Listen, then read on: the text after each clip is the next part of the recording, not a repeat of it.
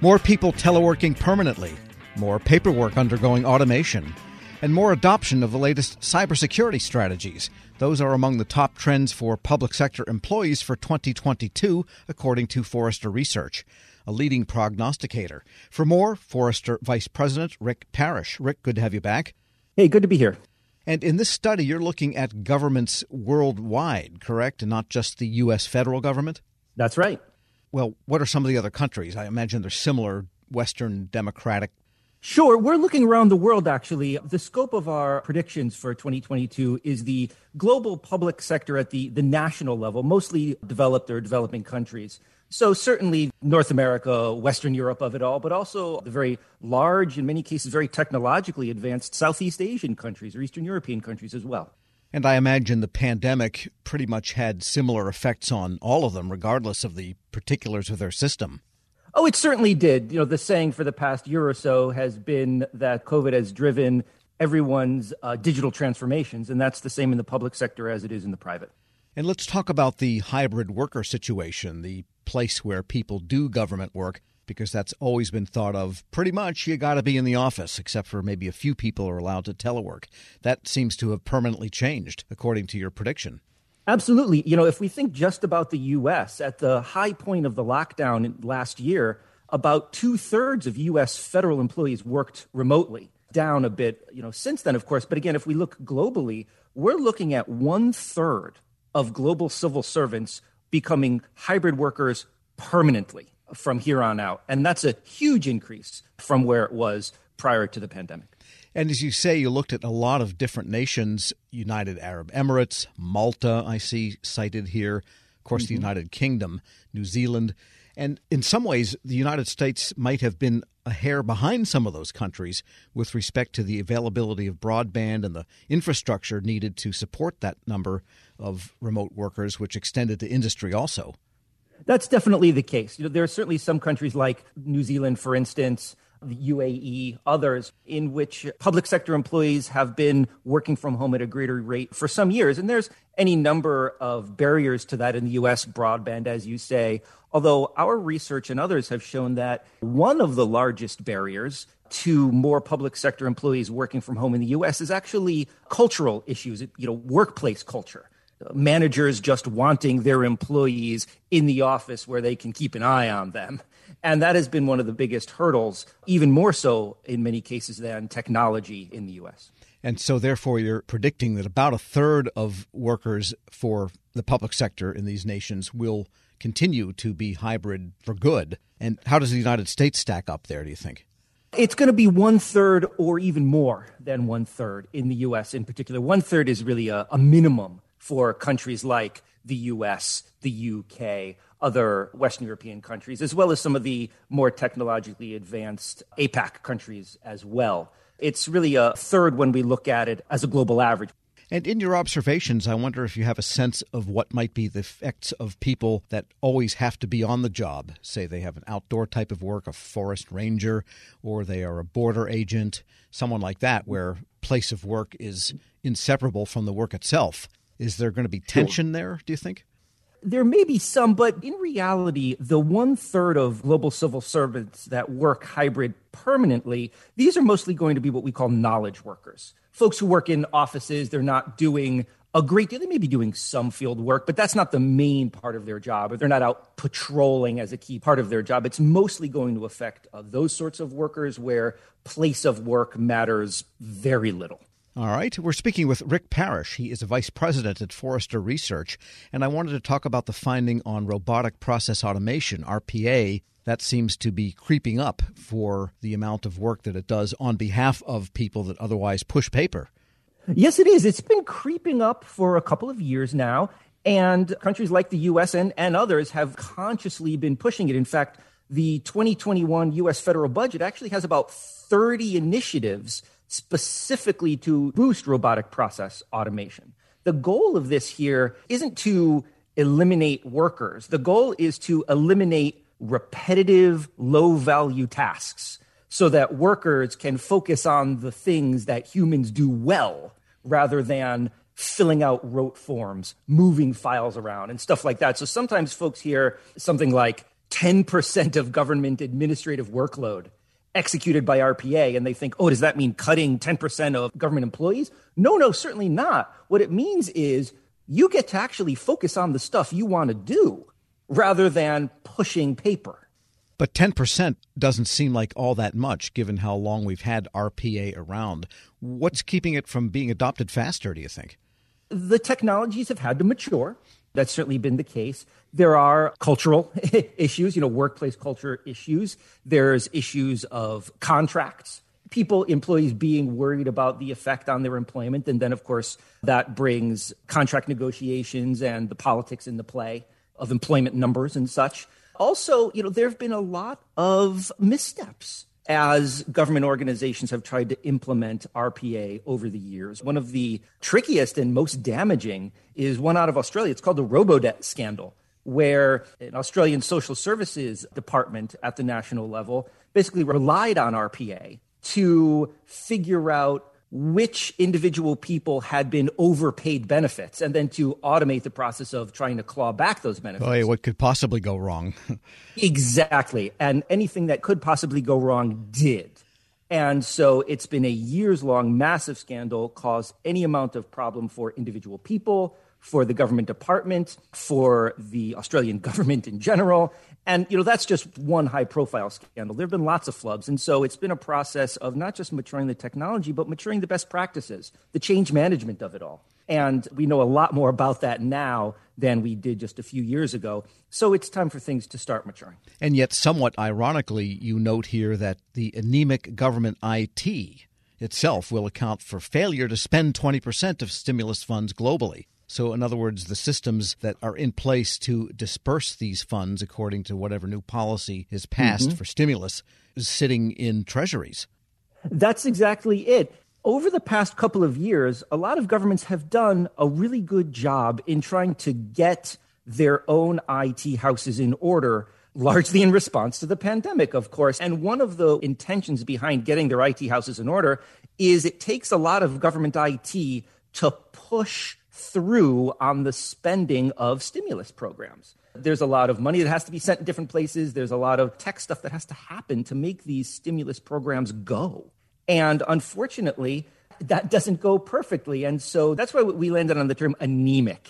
It's weak. Government IT still better than it was, but not as good as it needs to be. And that means just a lot of sand in the gears. And it means also not merely a failure to disperse all the funds as required by statute, but also an inability to have a really good view of oversight that it's all being spent correctly. That is definitely the case. Waste, fraud, and abuse is always a major concern in government. And it's always very high profile when it happens. And of course, it's always happening. There's no way to stop all of it, but a better government IT can stop a lot of it while still getting the right programs implemented a lot faster. And of course, the big issue facing so many governments and large organizations is the rise in ransomware. And so, what does Forrester see? What did your research show that governments will be doing with respect to cybersecurity in the coming year? Sure. What we see is that at least five more national governments will adopt what's called a zero trust technology architecture. The US was the first national government to officially adopt this zero trust architecture last year. And we see at least five more national governments following it, officially adopting zero trust. Now, that's a total of six. That doesn't sound like a lot, but zero trust is a major innovation in cybersecurity. And six is a lot more than zero. so that's actually a big innovation. And this is a sort of thing that not just changes government cybersecurity posture, but can change the cybersecurity posture of an entire economy. Because when a national government requires zero trust architecture, that means that businesses that want to do business with government have to adopt a zero trust architecture. And so that cascades throughout the economy. It's one of the, the major ways in which governments affect societies is by embracing a certain standard that then cascades throughout. And who are the other five governments? Well, that's trickier to determine, but chances are these will be close U.S. partners, like Five Eyes countries, for instance, UK, Canada, etc. Although I certainly wouldn't rule out uh, some of the other very large, technologically advanced APAC countries. You know, a Malaysia or an Indonesia. You know, we, we don't often think about these countries when we think about high tech countries, but these governments are uh, digitally very advanced. And let me just ask you one final question. Did you look at Mexico? That's a government that doesn't often come up as much in these discussions. And mm-hmm. Mexico is a big country, it's 100 yeah. million people. And what is the status of their technological advancement and their general ability to oversee their programs in Mexico? Do we have a sense of that? Sure, we do have a sense of that. And the short answer is better than we usually think.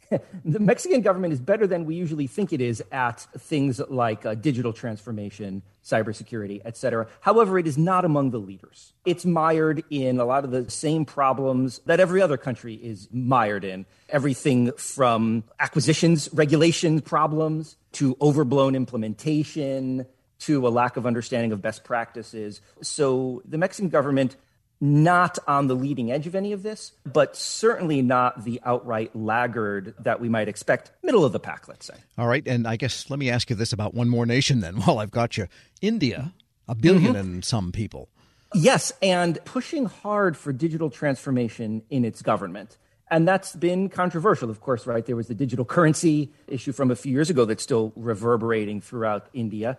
They are closer to the leading edge than a government like Mexico. However, they are mired in a lot of implementation problems because it's it's a much more federated, let's call it technology environment in the Indian government than say in the Mexican government. Many more centers of decision making, many more centers of implementation, which makes the coordination that much more difficult because there's so many different competing interests. And I'm not talking about the political level, I'm talking about the you know the working public sector level. Yeah, interesting because they have a really big workforce in the public sector. I mean, they have that kind of Absolutely. colonial legacy of Great Britain of a mm-hmm. very large standing civil workforce.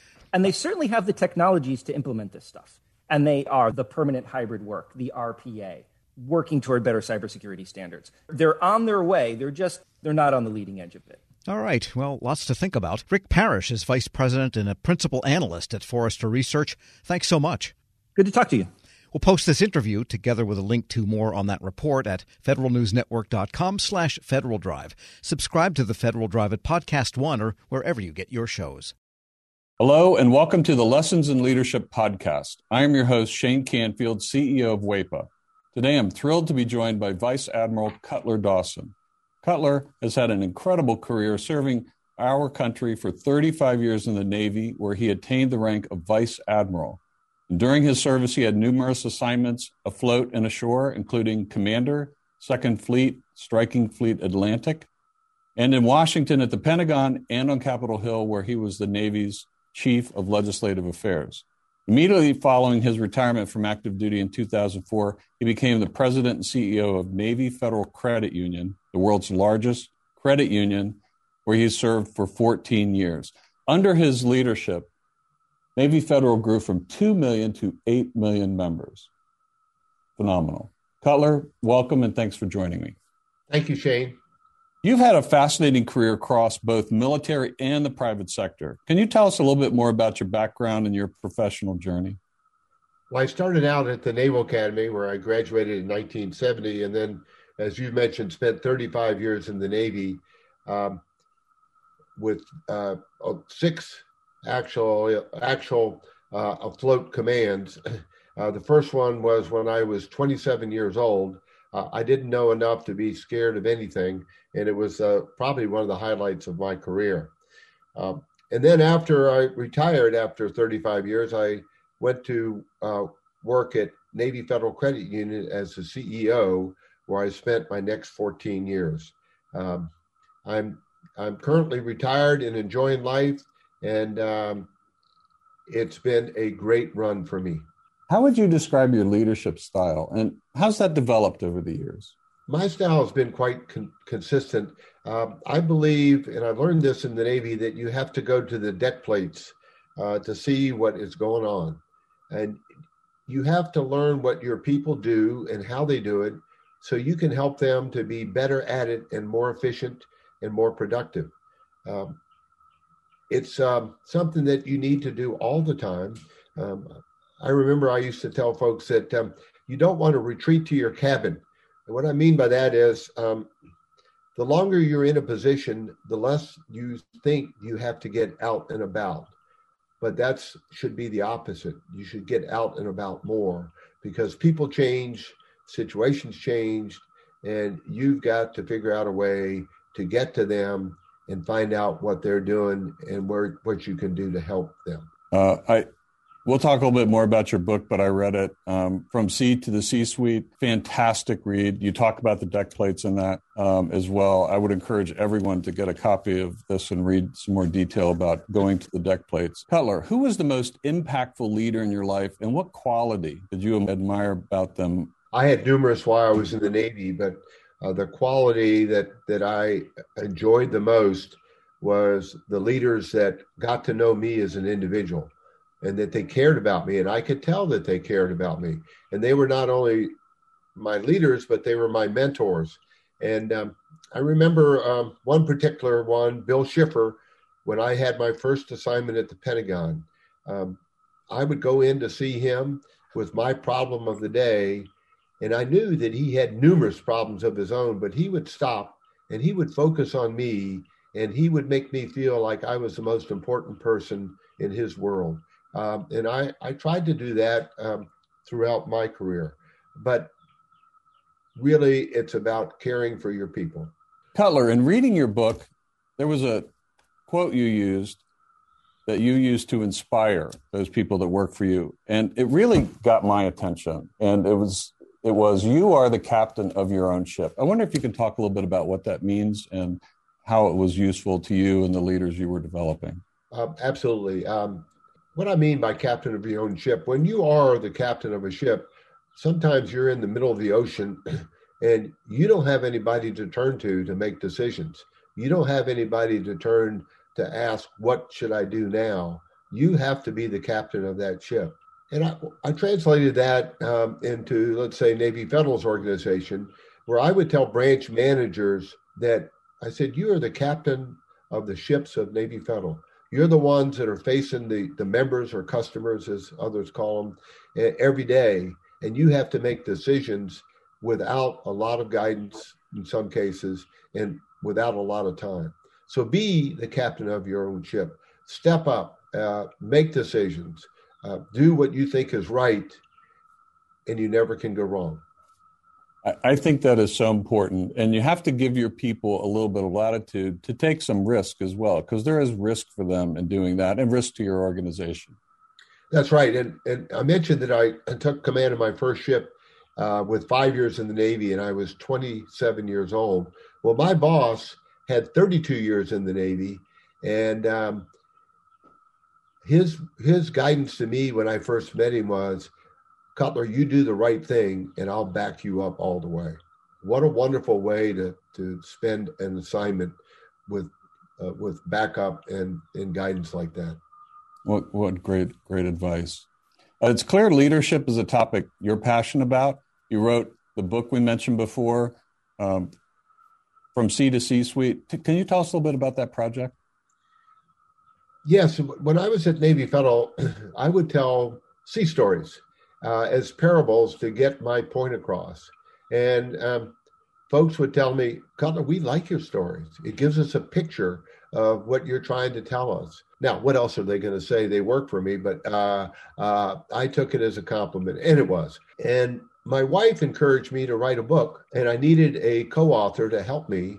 And I found a lady named Taylor Keelan who was the perfect, perfect co author she turned in my stories into wonderful chapters um, that I'm very proud of. Where can listeners find a copy? Well, you can get it on Amazon, uh, and you can also uh, get it on the Naval Institute website. Uh, and I might add that um, any proceeds from the book, Navy Federal uses uh, to give to charity. Fantastic. Cutler, thank you very much. Really enjoyed your time and your lessons and in leadership and sharing with us your life story. And, and uh, I've learned a lot both from talking to you today and reading your book. And thank you very much for your time. It's my pleasure. And I, I, I would like to add one thing, if I could, Shane. Um, during my assignments in Washington, D.C., I gain the utmost respect for the civilians that work here every day. They're hardworking, they're dedicated, and they they have my eternal gratitude. Uh, I got to come and go from the Pentagon. They stayed every day and worked in Washington when I got to go out and um, enjoy being at sea.